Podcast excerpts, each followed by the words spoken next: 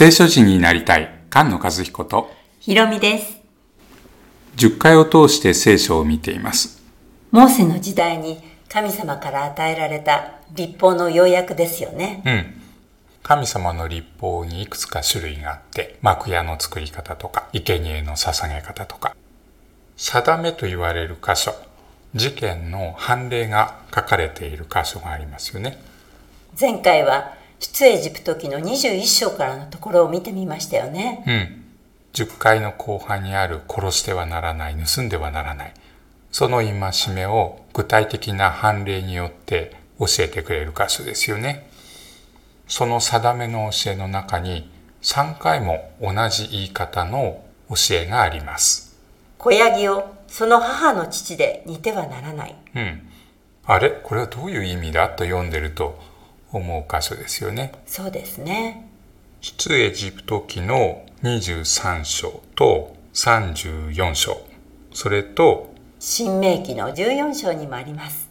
この命令を中世以降のユダヤ人が変に拡大解釈をして肉を牛乳で煮ちゃいけないとそれがどんどん進んで肉と乳製品を一緒に食べちゃいけないというところまで行ってしまいますけれど親子丼を禁止してるわけじゃないんですよねここで。そうなんですよね。うん子ヤギを父で煮るなじゃなくてその母の父で煮るなと言われてます神学者のジェームズ・ジョーダンがこの判例法の箇所についての本の中で教えてくれていますこの教えのポイントは命と死を混ぜるなということなんですよね。うんお母さんの父はその子供に命を与えるものその命を与えるものを使ってその子ヤギに死を与える命というのは死に汚れてないということなんですよね。うん。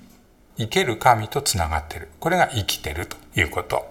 神様から離れてる。これは死んでるということなわけでしょ。別の言い方で言うと、神様は聖なる神様なので私たちも聖なる民でなくてはならないということになるんですよね。うん。子ヤギをその母の父で煮るな。この命令は3回ともこの聖なることに関係している箇所に出ています。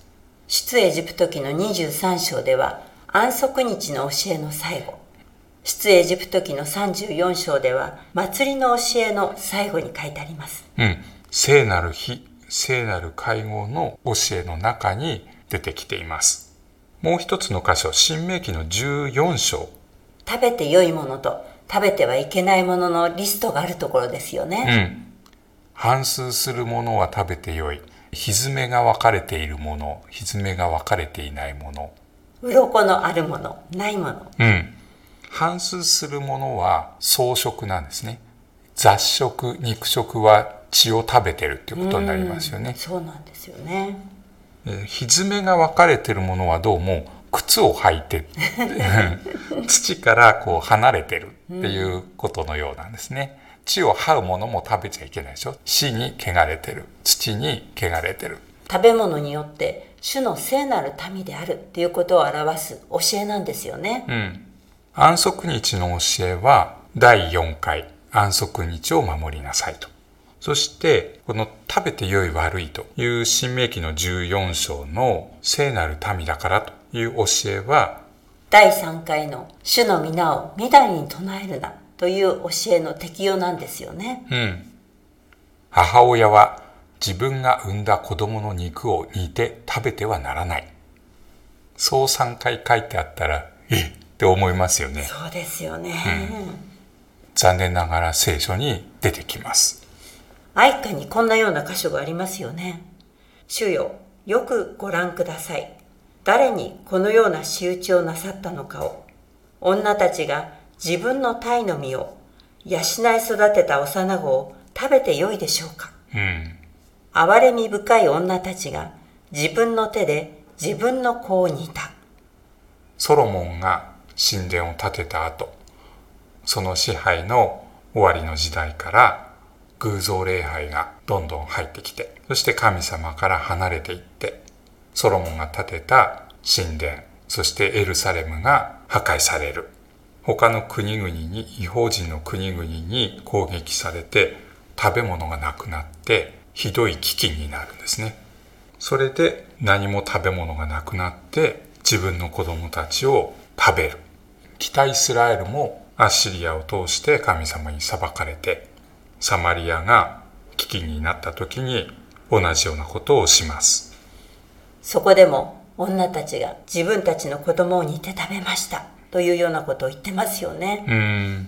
そんなひどいことがあるのかということなんですが神様の命令と掟を守り行わないならば呪いがあなた方を捕らえる。その呪いの箇所はレビ記の26章新明記の28章にありますけれどあなたは包囲と敵がもたらす窮乏のためにあなたの神主が与えてくださったあなたの体の身である息子や娘の肉を食べるようになる。あらゆる欠乏のために自分の足の間から出た後山や自分が産んだ子さえ密かに食べることまでする。うん。神様が選んだ町、聖女が荒れ果てて、町々が廃墟になって、地が汚されている。その地から民は吐き出されます。愛花の2章、女たちが自分の産んだ子を食べる。その後に並行して次のように言います。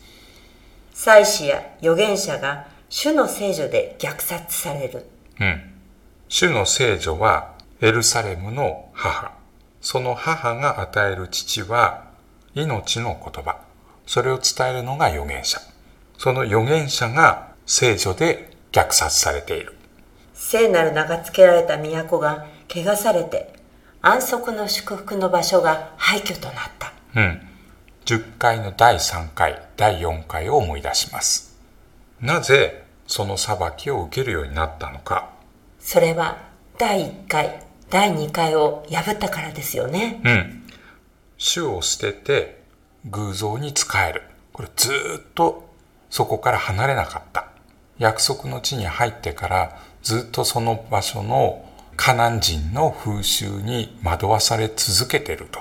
異教の神であるバールに仕える。そして、モレクという神に自分の子供を捧げる。うん。その捧げている場所は、ベンヒノムの谷という場所です。ベンヒノムの谷は、ヘブル語でゲーベンヒノム、あるいはゲーヒノムと呼ばれます。燃えるゲヘナに投げ込まれる、あのゲヘナですね。ゲーヒノムがゲーヘナになってるんですね。地獄の代名詞です。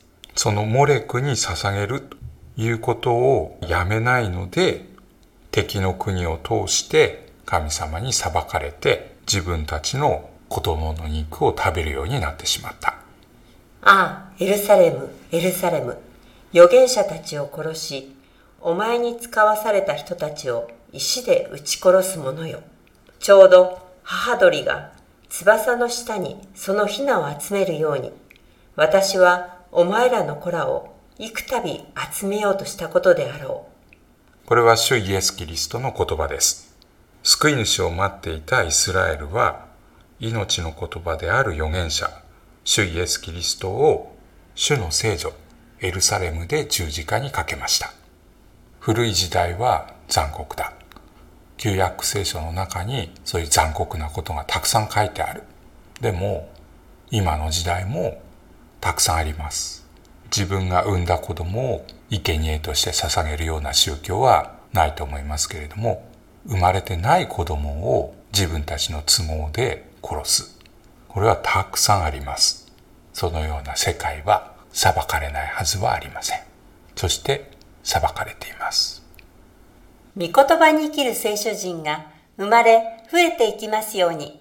菅野和彦。ひろみでした。